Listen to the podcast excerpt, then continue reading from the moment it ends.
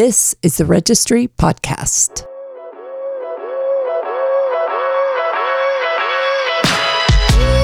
Welcome to another episode of the Real Perspectives Podcast, where we dive deep into the insights and stories shaping the real estate and tech industries. I'm your host, Vladimir Bosanac, co founder and publisher of The Registry.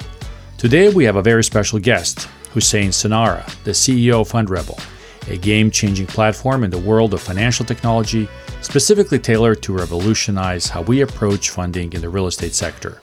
Husein has been making waves with his innovative approaches to solving complex financial challenges, and today he is here to share his journey, the vision behind FundRebel, and how technology is redefining the landscape of real estate financing. So, without further ado, let's welcome Husein Sonara to the Real Perspectives podcast. Husein, thank you for joining us.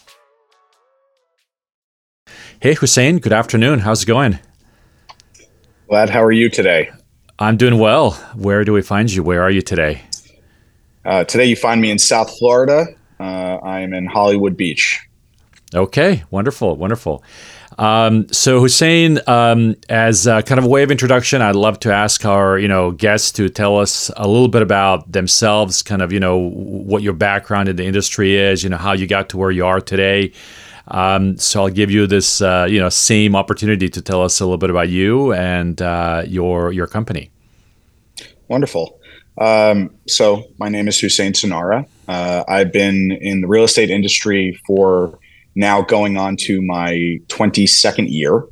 And uh, in the course of that 22 years in the business, I have focused the majority of my career um, into development as a broader definition topic. Um, and what I mean by that is, is that real estate development, people think of it who maybe are not involved in the industry and they think that that's, you know, buying, building sort of thing, just sort of one channel of uh, approach to the industry. But for me, it's been a, a broader journey and a, a broader scale of, um, let's just call it uh, skill sets that have to be honed and attained over time in order to understand the entire ecosystem.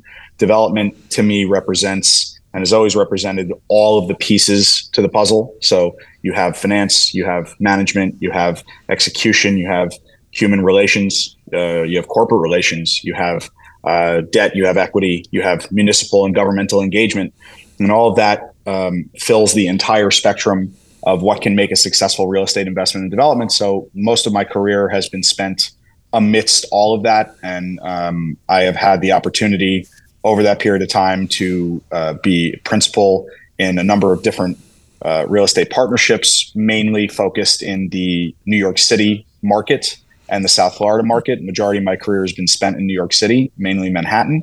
Uh, I spent eight years uh, in the C suite of a large uh, family office in New York City that had at its peak about 7 million square feet of commercial office.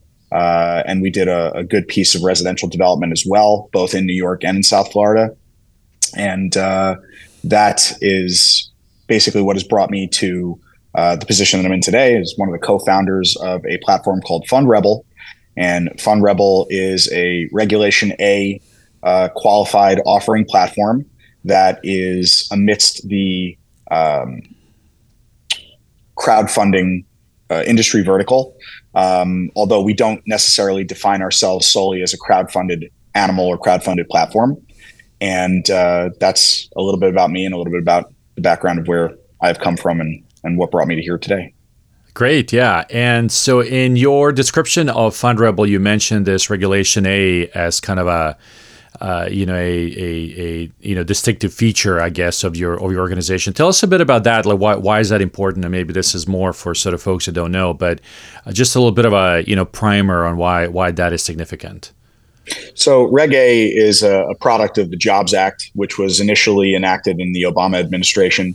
And the idea behind it coming out of the Great Recession was to create an incentivization for people to be able to raise money and start companies and operate companies and be able to access public markets perhaps in a way that uh, before that was not really a reality. Um, As time has evolved, the limits have been raised and the amount of capital that you're able to raise through that uh, organizational structure has increased. Um, but real estate kind of was a little bit of a lagger uh, in terms of being able to really take advantage of what that framework was there to provide. Um, certainly, we're not the first people to do this type of platform, but we recognized that uh, this this particular type of regulatory framework is very useful, mainly because it allows the integration of accredited and non-accredited investors. So, in a normal Regulation D real estate fund, for example, these are all accredited investors, and you know, generally speaking, you want large buckets of capital and everybody wants to promote as much capital as they possibly can. That's a big underpinning of the entire game. But the reality of real estate is real estate is an industry that's for everybody. And one thing that we recognize is that despite the fact that it is an industry for everybody economic factors typically preclude the average person from being able to participate. Um, from our perspective being uh, people with veteran status in the industry and, and understanding what it takes to raise capital and what it takes to put deals together of any sale, scale or size.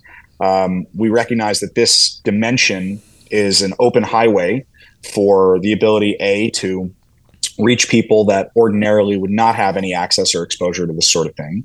Uh, b allow us the opportunity to sort of remove some of the opaqueness, let's say, of what surrounds this industry, because this is not an industry that the average person can go to school, learn about. You can certainly go to wonderful programs at NYU and Wharton and all of these places, and you can learn the theory and the principle and the philosophy, and you can learn what's written in books. But the truth yeah. of the matter is, is that this is an industry that is trial by fire industry, and it is an industry where you must do in order to learn. And typically, that's a very expensive undertaking in order to do in this industry. So we recognize that there was an opportunity both in being able to reach the average person um, aggregate capital from average people. But the trade off is not just we're going to aggregate capital from people and we're going to go use it and do what we want. We want to be able to expose dimensions of this business that are cloistered behind closed doors and boardroom doors and big, huge, slow moving organizations and show people that again, this is an industry for everybody, and we can teach you as well as deploy your capital in a meaningful way that can yield a return, maybe educate you so that you can move on and go and do your own type of business and your own interests and investments in real estate and put ourselves all collectively in a position to succeed together. So that is um, philosophically where we come from on the creation of the platform. But the reality is, is that we think that um, all industry, all aspirational industry in the future is going to have to have a dimension of public participation. Now, you know, the average response to that is we do. It's called the stock market. And yes, that's certainly true. You can buy stocks in companies that you believe in. You can read quarterly reports. You can listen to earnings calls and, and you know, CEO miss- uh, messages and missives. But you're never really going to have the opportunity to understand more in depth how the proverbial sausage is made. And right. we think that that part of what we're doing and that part of what Reg A has the potential to offer um, is something that we're very interested in because we think that all aspirational businesses in the world that we live in, um, given the landscapes, without it becoming a political discussion, the landscapes are tenuous. And there are plenty of people out there, perhaps more people out there, that truly believe that there's not going to be an opportunity ever for them, young people especially, which is certainly damaging to the psyche of what future generations have to hold and what they can what future generations can give to society. So we want what we do. Of course it's a money making operation. We're here to to create revenue and, and generate profits for ourselves for our shareholders for our shareholders first and ourselves after. But the fact of the matter is is that if we can create a platform maintain a platform and grow a platform that allows us to a fulfill that mission of connecting as many people as possible to what we call high octane real estate um, and be in this space as it continues to grow and scale, generally speaking, across more aspirational industry segments. We think that our platform can be one that can service more than just real estate eventually. We are all real estate people, so real estate is what we know, and that's what we're going to stick to because that's what we we know. But the thesis can work for much more than just real estate, and uh, we think that going forward again in the future, this is going to be a road that every company and every industry is going to have to sure. travel one way or the other. So that's yeah. a large reason why. I think over the last sort of you know decade or so, there's been a number of kind of you know, crowdfunding platforms that have popped up, and I am curious in in sort of how you look at yourselves and how you guys define that space. You know, how do how do you stand out in that in that crowd?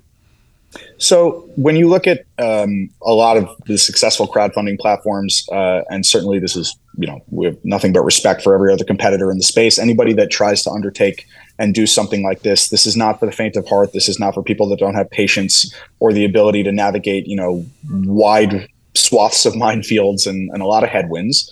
Doing something new always requires that. Um, we've now been in business for two years, and um, we are just beginning to sort of turn the first of a series of corners that will bring us potentially into where we want to end up. But one of the main uh, focus points that we have and what we think makes us different is that many other real estate um, crowd-funded platforms have sort of, and without I'm certainly not naming any names, and I'm not trying to paint everybody with the same brush, but it seems as though everybody has gotten very good at selling the dream of passive income in real estate. And sure. there's no real definition behind that. It's just like invest in real estate, make passive income. Certainly for anybody that's ever owned a, a second home or a triplex or, you know, a four family or a large apartment building or anything understands that yes, that's wonderful theory, but in order to make that money passively, you have to do things like maintain your expenses, run the operation, answer tenant issues, deal with municipalities, and do all of the things that comprise that aforementioned ecosystem that I was talking about at the beginning of our conversation. Yeah. So it's never so easy, but the dream that sort of has been sold in crowdfunding out there and has been scaled extremely well by some of the leaders in the space is invest with us. You're going to get your return. It's going to be better than you're going to do in a CD or a treasury. And that's how you're going to make money passively and you're going to be a landlord. Um, again, there's nothing, you know, viably untrue about that, or specifically rather untrue about that. But the notion that that is what represents passive income in real estate it's very limiting when you look at sort of what product types are on offer. So you can go and you can buy into a portfolio of single family houses but you're another cog in the wheel. That's not to say that to be part or invested in a larger operation, you're not going to inevitably be some level of cog, but you're not really going to get the exposure to what makes the wheel turn. And I think from our standpoint, we want to do two things that is different than the rest of the people in the industry. We want to show people what makes the wheel turn. We want to bring them into a lot of the proprietary processes, a lot of behind the scenes things that happen to really navigate, negotiate, make a deal, go through the process of raising the capital, fulfilling and subscribing a capital stack, and closing the deal, and then operating it. We want to convey to people a real sense of ownership. And a lot of that has to do with some of the technology that we've been developing and are going to be rolling out hopefully in the next year, but stuff that makes people feel connected to it in a way that you would if it was your own singular piece of property and if you were the only person on the deed. The deeds sure. that we're buying have, you know, hundreds and maybe even thousands of constituents behind it. So it's kind of hard to get and convey that sense of ownership. But the second thing that we think is definitely different that really people are not doing out there is, is that we are out to take down um, high value denomination and large scale and scope assets. We are not buying homes. We are not buying, you know, two and three family garden apartments. Uh, the first asset that we are now about 60 days away from closing is a brand new construction, institutional grade, 204 unit free market rental apartment building. And the way in which we acquired that asset opportunity uh, was by deploying a lot of the methodologies that we have used successfully in our careers to date. And that's being opportunistic, it's yep. looking at opportunities when the whole world is going in one direction. We think about maybe going in the opposite direction uh, and finding ourselves in positions through the cultivation of networks, proprietary networks that we've spent our careers building. And, and really, it's you know not fair to say we've spent our careers building these things. We have, but these are things that never stop. You continue to cultivate these relationships as you go. The minute you stop trying to cultivate new relationships in any dimension, you're, you're gonna you're gonna find yourself hitting a brick wall. So we look at these things and think to ourselves, okay, we've made a deal that's wildly opportunistic here. How can we share that opportunity? How can we share the multiple that we anticipate this project to generate with as many people as possible? And then we sit back and we think to ourselves, on average, preceding generations, if you wanted to gain exposure to that level of call it institutional asset class, you're going to buy a stock in a REIT you're going to understand maybe by reading minutes of board meetings and things a little bit about what's going on, but you're never going to really pierce that veil of what's going on inside of an individual right. asset. Right. So we want to take that and we define that as high octane real estate, large scale, big acquisition, yeah, yeah, big volume. And we want to take the means and methodologies that have worked for us in our careers, deploy them to the benefit of the entire organization, all the constituents and members, and then do it again and again and again and again, and as many times yeah. as we possibly can. Do you find some of that detail that you intend to provide to your investors maybe a little overwhelming for them? Do you find it sort of an opportunity for them to then start nitpicking into every sort of minutia yeah, of what you do and how you do absolutely. it? And is that is that a positive uh, thing or a negative thing? So it's interesting because I think that anybody that lives t- today, you know, whether you're heavily immersed in social media or not, um, or you, you know, obsessively read Reddit like I do, um, you begin to see that you know the the craziest thing that exists in modern society is this real. I mean, unfortunately, we do find ourselves facing a lot you know sort of a mob mentality out there whether you fall on one side of the coin or the other everybody goes to the extreme but the reality is is that we think that some of the most precious value in what we're doing is the fact that we can expose this to ever expanding groups of people. So I like to tell people we're not really just crowdfunding here. We are crowd braining. And crowd braining is uh, that's my term, so that's proprietary. Nobody can use that unless they give me credit for it. But um, but by crowd braining, we are able to take that unknown person in a locale or geographic you know area that we are not aware of that we've never looked at never thought about. And that person either can maybe draw attention to it call our attention to it and say hey you want you know good rois you want good irrs you want great cap rates check out my town. That is a huge huge huge huge point of insight that we want to continue to um, focus on and we want to scale and want more people to reach out to us because we a think that we can be helpful we think that we can perhaps give you know free advice free direction. If you invest with us we're going to give you our focus we're going to give you our attention. But even in general if you just want to you know kick the tires with us we're happy to engage. But the other side of it is is that to be able to um, extract either positive or negative views from uh, ever expanding groups of people this is priceless. And to us you know we're not out for uh, everybody to say, yeah, we totally blindly agree with you and we think everything you're saying is correct. We would actually roundly welcome, and we do, when people tell us, hey, I think you're maybe looking at this wrong. Maybe you should look at it a different way. It's the same concept as, you know, cultivating relationships constantly. If you stop doing that, you're stagnant, you die. If you believe that you know it all, and you really have no use for anybody else's opinion, or at least to listen to somebody else's opinion and ascertain whether or not it resonates, you're also going to die. So we think that there is just a lot of value um, in that. And when people come to us and they tell us, you know, we don't think that this underwriting jives with what we think the expectations are, or we think you might not be giving enough credit to what income potential is on this, this is all stuff of tremendous value. And the more right. people that engage with us on that, the more valuable our company ultimately becomes. Right. And that's something yeah. that we really feel very strongly about. Yeah, yeah, and yeah, uh, super interesting. Um, Husein, given uh, sort of your exposure to the industry, where have you taken FundRebel in terms of like, you know, types of properties, commercial, multifamily? You mentioned you're about to close on a on a 200 plus unit um, multifamily property, but do you guys also do some of the other food groups in the industry? So, um, from a standpoint of, of experience, uh, myself and the other co-founders, we have experience, thankfully, across the entire sort of spectrum. Um, I have spent a lot of my career in uh, residential development, in office development, management, and landlordship. Um, we have experience in hospitality. We have experience in retail.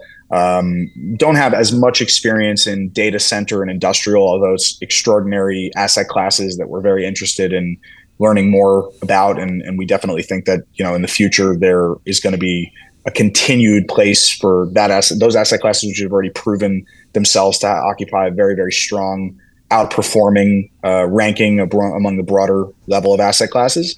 Um, but you know, generally speaking, we are involved in everything, and and even prior to the founding of FundRebel, uh, myself and some of the other co-founders had uh, become involved in a number of other ventures that we're actually either mid thrust on now or finishing up. Uh, we're building some condominium projects. We've assembled a lot of land. We are uh, entitling in order to do some large scale ground up rental multifamily assets. But um, for the purposes of FundRebel, we are singular fund per annum. So each annum, we open up a new fund, and that fund is focused on one specific narrow focus.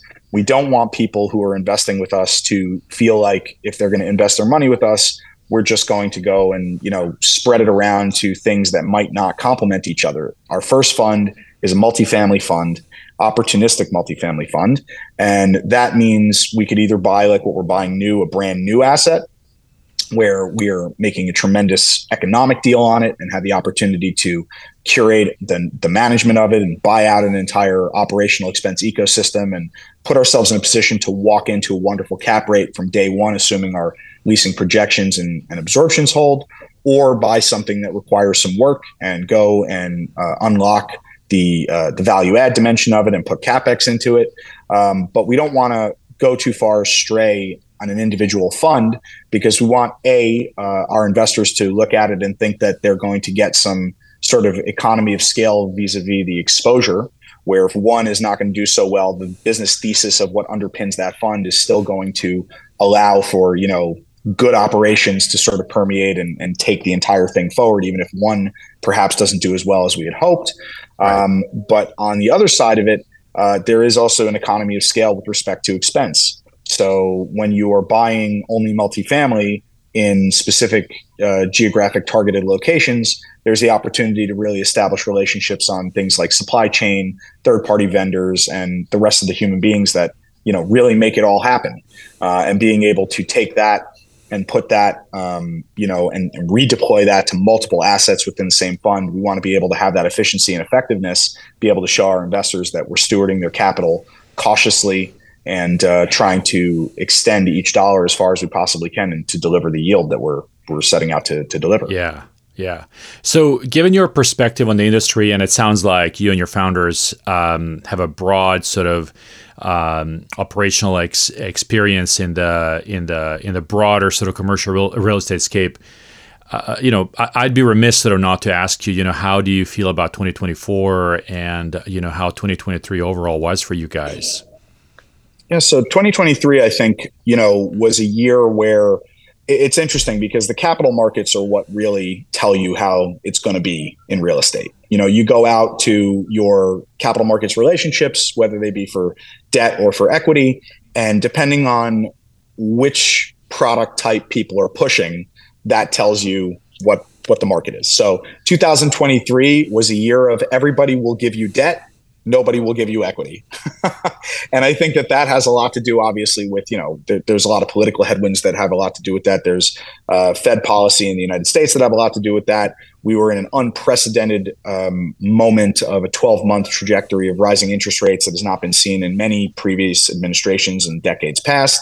And I think all of that, you know, brought it to a place where everybody's kind of afraid to pull the trigger, not looking at it from the standpoint of what, um, you know what really is the right move the wrong move? Nobody has that answer so everybody errs on the side of ultra conservatism and sure we'll invest money but we'll invest money through debt and we'll invest money through debt at high interest and with supreme clauses and crazy amounts of shackles and and all kinds of stuff.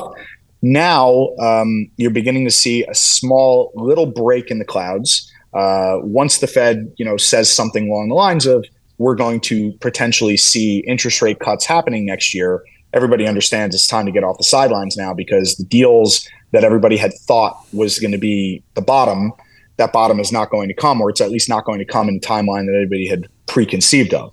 Uh, nobody can ever really tell is there going to be, you know, a further bottom. I'm of the belief that every cycle, and, and now my career I've gone through three of them, so uh, I think that every cycle professionals get a little smarter they get a little more well prepared to weather the storm, and they get a little better geared to protect their assets. So if, you know, it would have taken a year to shake this out 20 years ago, now you're looking at like an extension time frame and horizon that is going to allow people that may have assets that are in trouble to hold on to those things for longer, restructure them, recapitalize them, wait for market landscape to change, be able to exit them and not have to you know fire sale. So I think that the psychology of people trying to enter the market is is is mainly based on I'm going to pick up everything extremely cheap because nobody's going to be able to hold on to this. That may have been true in past cycles. I don't think it's true in these cycles anymore. I think people have gotten more resourceful, smarter, and are finding different ways of skinning the cat. So 2023 was a year of for from our perspective, we were very active and I think that we were sort of alone in that. I mean, we're we're deep in construction uh, on a 150,000 square foot ground up building, buying new assets, continuing entitlement work and government engagement, continuing things like engineering and architectural on projects that we have in development, looking at new opportunities, tons and tons of deal flow, but being very selective about what it is that we planned on doing. So, for example, the asset that we're buying right now, we went uh, and were first introduced to that asset when the developer, owner, builder, uh, who's all the same person, was six and a half months into a uh, 14 month construction timeframe. And we recognized at that moment if we can make an offer that we think is beneath the cost of replacement, if we had to go rebuild this building tomorrow, could we do it at this price? And, and you know, no, of course not. And we get this seller to say, okay, we'll make that deal because for me it represents an off ramp and I've got other things that I want to do and you guys want to come and take it over. We were able to to do that. And a lot of people looked at us and they're like, you know, why would you be buying something right now when you don't know where the capital markets are and you don't know where, you know, where anything is going to fall out? And sometimes taking that bet. But just to, you know, make a long-winded thing a little bit more succinct, um, I think that 2023 was a moment where nobody really knew where it's going to go. So they fell back on the most opportunistic and, in some sure. cases, the most sort of predatory practices that they could. And now, um, as we head into an election year, anybody that you know sees the writing on the wall understands that you go into an election year. This is going to be a moment where every single political body is going to pull out all the stops to juice the economy and create an environment where people think that there's opportunity again. Hopefully, we're not just thinking it. Hopefully, there is opportunity, but that's going to be the moment where people are going to be scrambling. So I think 2024 is going to be a wild year. I think that there's going to be a return of a lot of capital that was on the sidelines. I think that there's going to be a lot more aggressive um, offerings in terms of how people want to put together deals and how uh, people that are financing deals are putting them together. We're seeing it just in the last three weeks. In the last three weeks, we've gone from, um, you know, call it like, you know, two or three expressions of inquiry for serious capital placement a week to a dozen. And all of a sudden, you know, when you tell people we don't like your terms, now they're like, well, what do you want? and maybe we can do that. And then they are. So, you know, psychology, like anything else in life, is a big, big part of all this. And um, yeah. I think that, you know, generally speaking, how human psychology interacts with the world at large and where people see the light and direction they want to go to, that's the way that it's going to go. And for our purposes and the purposes of this industry and this discussion, I think 2024 is going to be a wild year. And that's our expectation. We, we're going to see a lot of much more aggressive deal making than we have in the last two years. Uh, I think office, at least in the majority of the municipal landscapes, major metropolitan areas in, in the United States, is still going to be a challenge. Uh, there's just not really today sure. a lot of inducement for people to go and reoccupy that space. Um, certainly not at metrics that a lot of landlords had their CMBS values out there at. So you will see some hands changing on commercial for sure. Whether it goes back to being commercial or things get repurposed, you're probably going to see a little bit of both. Uh, I'm also a big believer that the office environment as a societal norm is something that ebbs and flows with the generations. I think that uh, the specific generations of workforce that has been uh, sort of mandated to be in the office, the moment that you know we're, we're the we're the snow day generation so the minute that the biggest snow day ever was announced, why would anybody ever want to go back to school when we could just be on Zoom?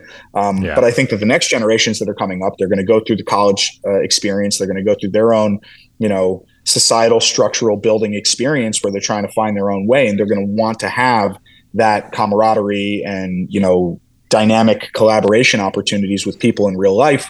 So you're never going to see a total dissolution of office as, as a singular asset uh, area, but it's going to change and it's going to reset, and whoever is controlling it is going to be offering it at different metrics, and you're going to see offices fill back up, but not before a lot of hands changing. Multifamily is going to continue to be a bright spot uh, and a robust area, I think, because right now, even if interest rates come down on the home buying front, home buying, unfortunately, is still out of reach for a lot of people. So we are a renter nation in this country. Um, and surprisingly, I see a little bit more of a resurgence in retail than we have seen in a long time. I think that the experiential side of what the earliest days of the pandemic took away also had a psychological impact on people. And that is giving rise to a lot of opportunity for food and beverage operators and retail experience and pop ups and things of this nature.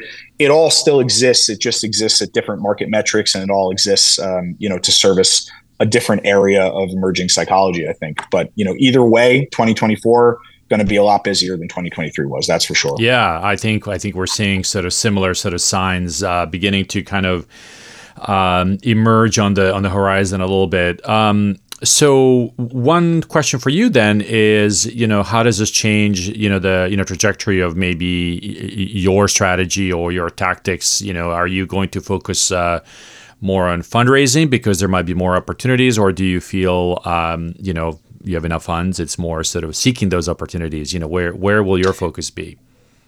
It's always going to be both for us. Um, seeking funds is uh, an evergreen dimension of the business. You cannot scale unless you seek funds. I think that where we are going to want to be focused is ensuring that we keep um, we keep maintaining and shoring up a lot of our institutional and high net worth relationships, but being able to scale the business in such a way that we can reach more and more of the average investor, because that average investor, we believe in the long term, is going to be um, really the lifeblood of our business. And we, you know, by saying average, I don't mean that in a, a, diminishing way of saying that. I mean that not everybody has a million dollar check to write for equity. Um, but if you have a thousand dollar check to write, you can get the same level of exposure pari passu that the million dollar check writer will get working with us. And that really is the thing that, you know, we're most proud of because why should your dollar be worth less. Your dollar on a pro rata basis may be worth less than somebody that's writing a bigger check. But why should you get less exposure to pure equity and real equity in some of these assets and opportunities than somebody that just has a bigger checkbook gets? That's not fair. And we don't want that to be what the future looks like. We want the future to be a commingled arrangement where people on all sides of uh, socioeconomic level can get this participation. They can learn and they can if we're if we are lucky something that they may learn from us may help inform something that helps them in their own life. And i think that making money is tremendous and that's that's the business of business and that's what we have to do. But if we have the opportunity to help people gain something from their exposure to us that helps them within their own life i can't really see a better value coming out of all of this than that. Uh, no matter what you know we have to pay the bills and we have to pay the vendors and we have to pay the interest and we have to pay. But so it requires money to do that. But you know, once we get past that part of it and people look at us and think, well, maybe I can do this too, or maybe in my town, I can find an opportunity for myself and put together friends and family and do something like this would be tremendous. This would be this would be something that we would be extremely proud of, and it's a, a core part of what we believe our mission to be. Yeah, and you mentioned a, a little bit about what you think uh, the industry may experience over the next you know year or so. Um, what does that mean for you guys? You know, have you guys also uh, had to rethink uh, some of the trajectories and goals that you've set maybe a couple years ago, given kind of where we are today? Tell us a little bit about that thought process. Yeah, I, absolutely. I mean, we thought, uh, you know, two years into it, we'd be going public and ringing the bell on the NASDAQ. Um, no, I mean, of course, you know, you, you set out with a startup and you take into consideration all the factors that you know could go right could go wrong. You think about best case scenarios worst case scenarios but then really it's just day by day. So you know we look to the giants of american industry and american businesses and companies and try to take away some of the baseline principles that they have taken. And i think that really like the simplest one which is uh, and everybody loves to quote you know steve jobs but the reality is is that Jobs had a, a methodology in the way he ran Apple, where eh, when I read about it to me many years ago, when he first passed away, when he when he passed away, excuse me, you can take away first. He only died once. When he passed away, um, you know, and his his biography came out, and I read in it that every Thursday, I think it was, there was a, a team meeting, a, you know, top executive meeting where they just ran down the entire business, front to back, end to end, everything. Nothing was left off the table. That was every week. And I think that for us, it's a lot of that same sort of approach. Every week, every day, really, we're running down the business and we're understanding what is working and what is not working. From, from a, an asset target standpoint and from a strategy standpoint, um, my role in the company is as chief strategy officer. So I encumber myself a lot with what the strategy of the business is going to be and, and what makes sense for us to pursue. Um, to keep it super simple, it's going to be the pursuit of whatever opportunities. Um, it's going to be the pursuit of whatever opportunities are there that are going to create the greatest yield for our investors. It's going to be the pursuit of opportunities that allow us to capture um, a lot of ground for you know not as much capital deployment, which is I think nothing special. Everybody does that, but put ourselves in a position where we can do everything we can to fulfill the mission that we have set out to fulfill.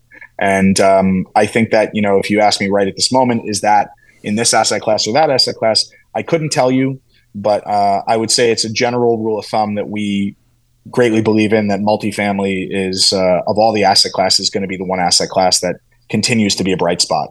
How much you're going to get on cap rates, what are you going to get on your total ROIs? That will change from year to year. Sure. But uh, no matter what, that is the most financeable asset class. It's the most in demand asset class. And short of a, a large scale national revolution, I don't really see that changing too much. Yeah. Yeah. Yeah. yeah. Um, let's hope there is no national revolution, uh, Husein. that would really we help uh, we, not just industry, really but all of us. all of us. Um, yeah. As you look back, um, I'm always curious, and I ask this question, you know, of all our guests: is you know, what are some of the biggest lessons learned? Um, you know, both from founding the company, but also from kind of you know working through the last couple years in this in this environment. Um, I would love to hear, you know, what would you do differently if you have an opportunity to do so?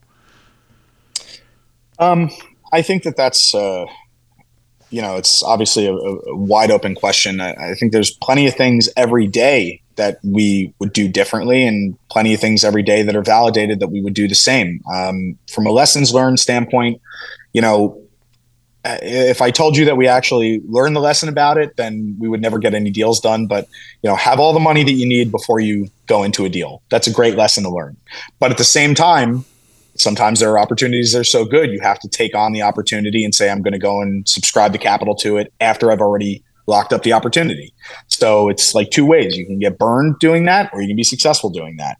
Um, I think that a lot of lessons over the course of my career have all largely revolved around how we sort of assign value to different members of the ecosystem. And i don't mean within the company and i don't mean the investors. I mean just the the broader spectrum of people that we work with um, and that everybody in this industry has to work with. You have to work with an entire village of people to successfully execute any project. It doesn't matter what it is. So um, more so than anything else you can get caught into a mindset when things are moving really fast that people, you know, certain people matter more than others. But the truth of the matter is, and it's a very hard thing to to really capture and hold on to, everybody really matters in these things. And the person that you may think doesn't hold the most sway can turn around and right at the moment of sort of consummation be the person that holds everything up because you didn't maybe give them the right attention or accord them the right amount of time to sort of understand what's going through their head and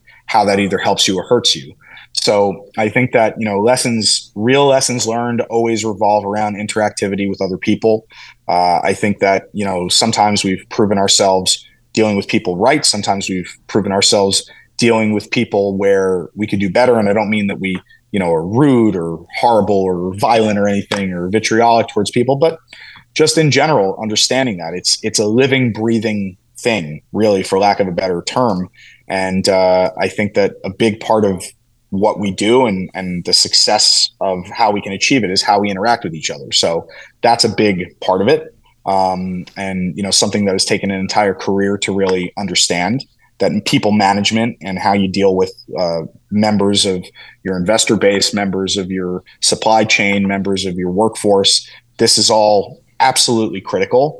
And then, of course, the most important is how you deal with your capital relationships, your larger capital relationships. Sure. You want to continue to ensure that all of those people maintain confidence uh, in you and that you deliver what you say you can deliver. So, you know, I know that's kind of a roundabout way of answering that question, but um, more than anything. And then if you know talking about specific opportunities and specific transactions that maybe didn't go as well as you had hoped, all of that again largely revolves around the quality of the human capital that is involved. If dollars are in a bank account and people are there to swing hammers, chances are you've got the ingredients that you need to actually manifest a building or something. But if you have people who are involved who perhaps have ulterior motives, different agendas, different ways that they want to skin the cat that are not aligned with what is good for the whole, then you're going to find yourself potentially in a position where things are not going to be as successful. Uh, and certainly in my career and my other co-founders and all of our careers, we've experienced that. So we all try to live and operate from the perspective of being very mission focused, um, really, really focused on the execution more than anything else, and of course, getting to the best execution that we can get to for uh, our investors and for ourselves.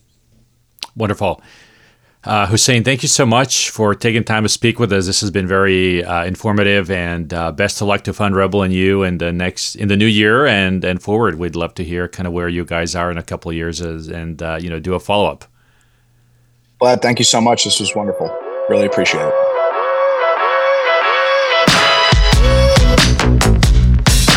That was another episode of the Real Perspectives podcast, and we thank you for taking the time to listen to it. Conversations like these help us comprehend our evolving industry better and hopefully provide a perspective that helps you understand the dynamics of commercial real estate. If you like this episode, please subscribe to our show and tell your colleagues about it. That is the best way to spread the news and help us remain relevant across the industry. Cheers!